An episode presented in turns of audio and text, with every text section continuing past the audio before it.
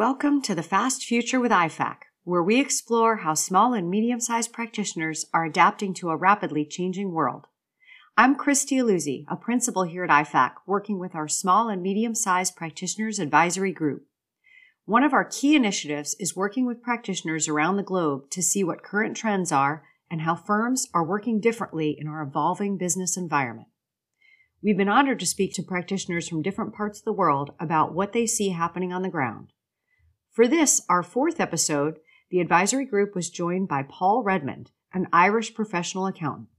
Paul is a qualified CPA and QFA with 30 years of experience. His experience covers a range of issues, including the digital transformation for SMPs. Paul started his own firm, RDA Accountants, in 2002.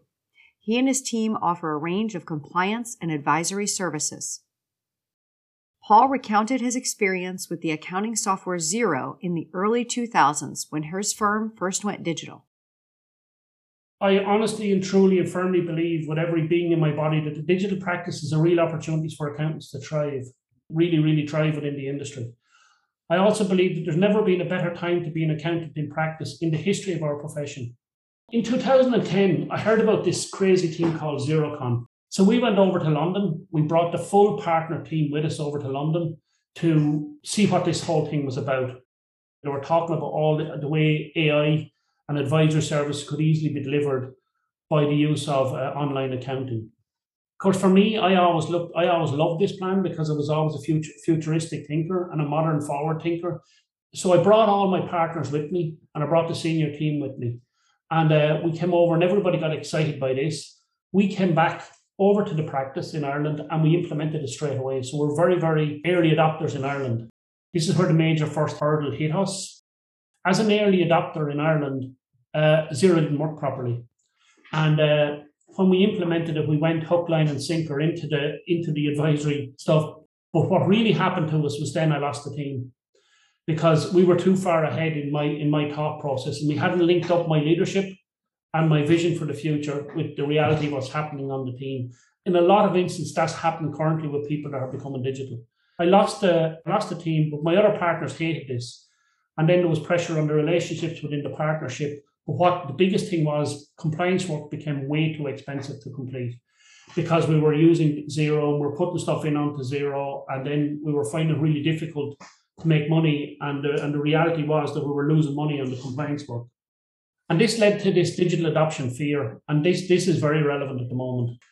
A lot of people that I speak to now say it's not applicable to my practice. There's not enough ex- technical experience within the practice to actually go digital. So within the practice, how do I actually do this digital journey? I don't know how to do it. I'm not computer literate. I'm too old to change, is, is some of the ones I've heard recently as the age of the practice owners uh, advance we can lose all our data and we could have data breaches. That's another big fear. And compliance work can be more expensive to complete when we uh, implement this digital stuff because it's going to take us longer to do it.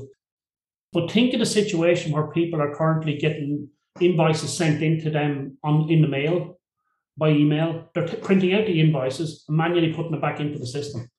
I mean, it's just to me at this stage, when you look backwards on this stuff, it's ridiculous when you look forward, I can see the fear. So practice owners are stuck.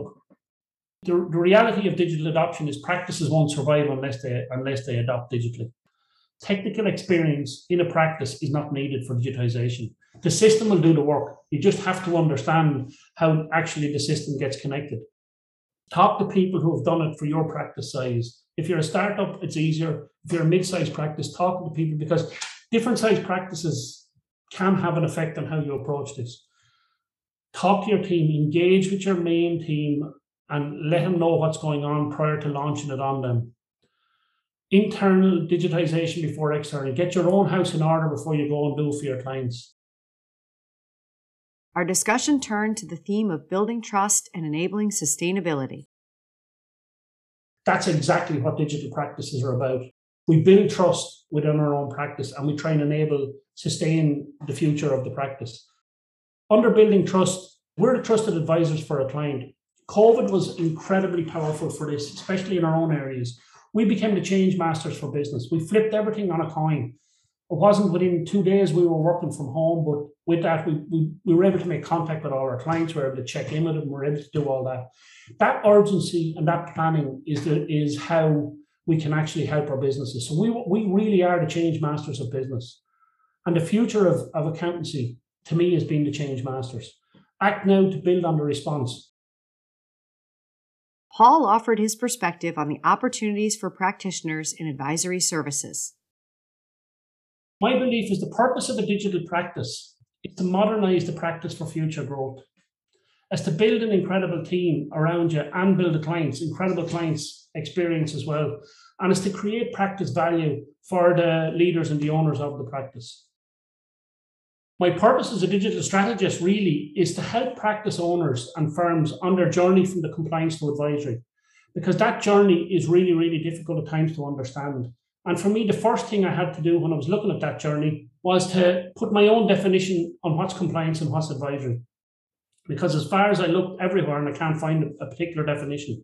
So my definition of it is advisory starts from here and looks into the future. So whatever service you're adding to your clients, Anything that's looking forward or into the future, to me, is advisory services. Anything that's done in the past with historical data is compliance services. That allowed me to actually look at my practice completely differently from that perspective. So, how do you get your staff to talk about advisory with the clients?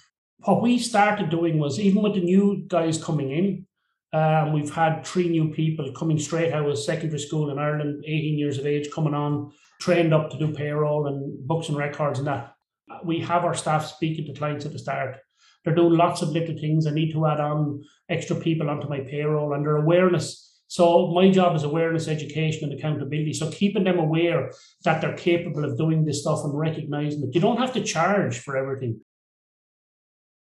In Paul's experience, personal connections make all the difference engaging and meeting client expectations for me, robo advice or somebody doing accountants for really cheap and just send them into a tax office. Certain clients would have that, but real business owners don't want that. They want to talk to somebody. I had this client, it's my favorite client, and the client I dealt with the most, and the client that I always, if I was doing anything new, I'd, I'd ring her, ring her up and ask her, you know, look, I think this is really suitable for you. Because my problem with advisory services was I was able to deliver them to a batch of my clients, but not to all of them. So I rang her up one day and I said, Look, I think I have this new thing. And I knew instantly on the phone there was a problem. Didn't know what the problem was, but knew instantly there was a problem. Just knew by the by the voice and by everything. I said, Is everything okay? Well, she said, I think I'm going to leave and move practices. Now that was probably one of the biggest shocks I ever got in practice.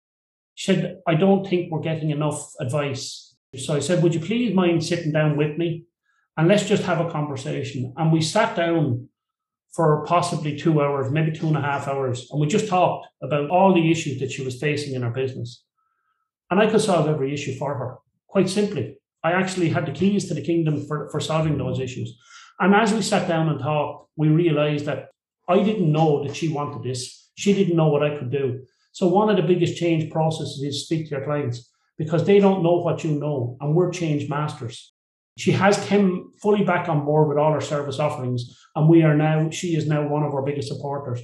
She talks to everybody about that. So the change for that and the reality sitting in for me was advisory is the answer. Now we have to really figure out how to deliver it.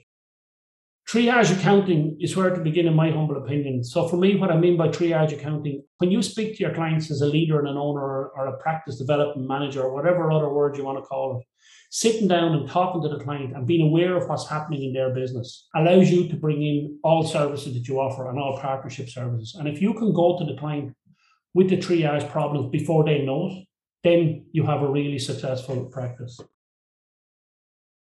To conclude, Paul gave us his advice on how SMPs can best transform their practices in the short term and the long term. Communication for me is the key to growth. So, the biggest problem with communication is the illusion that has taken place. Mark Twain was a famous statement by him.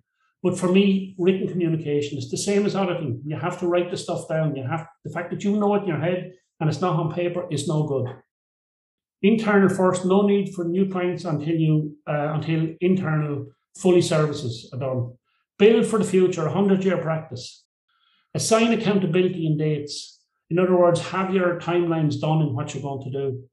Review your KPIs. It can only take five minutes in certain instances. But it was taking hours to get this information where we now have it really quick. So where are you now?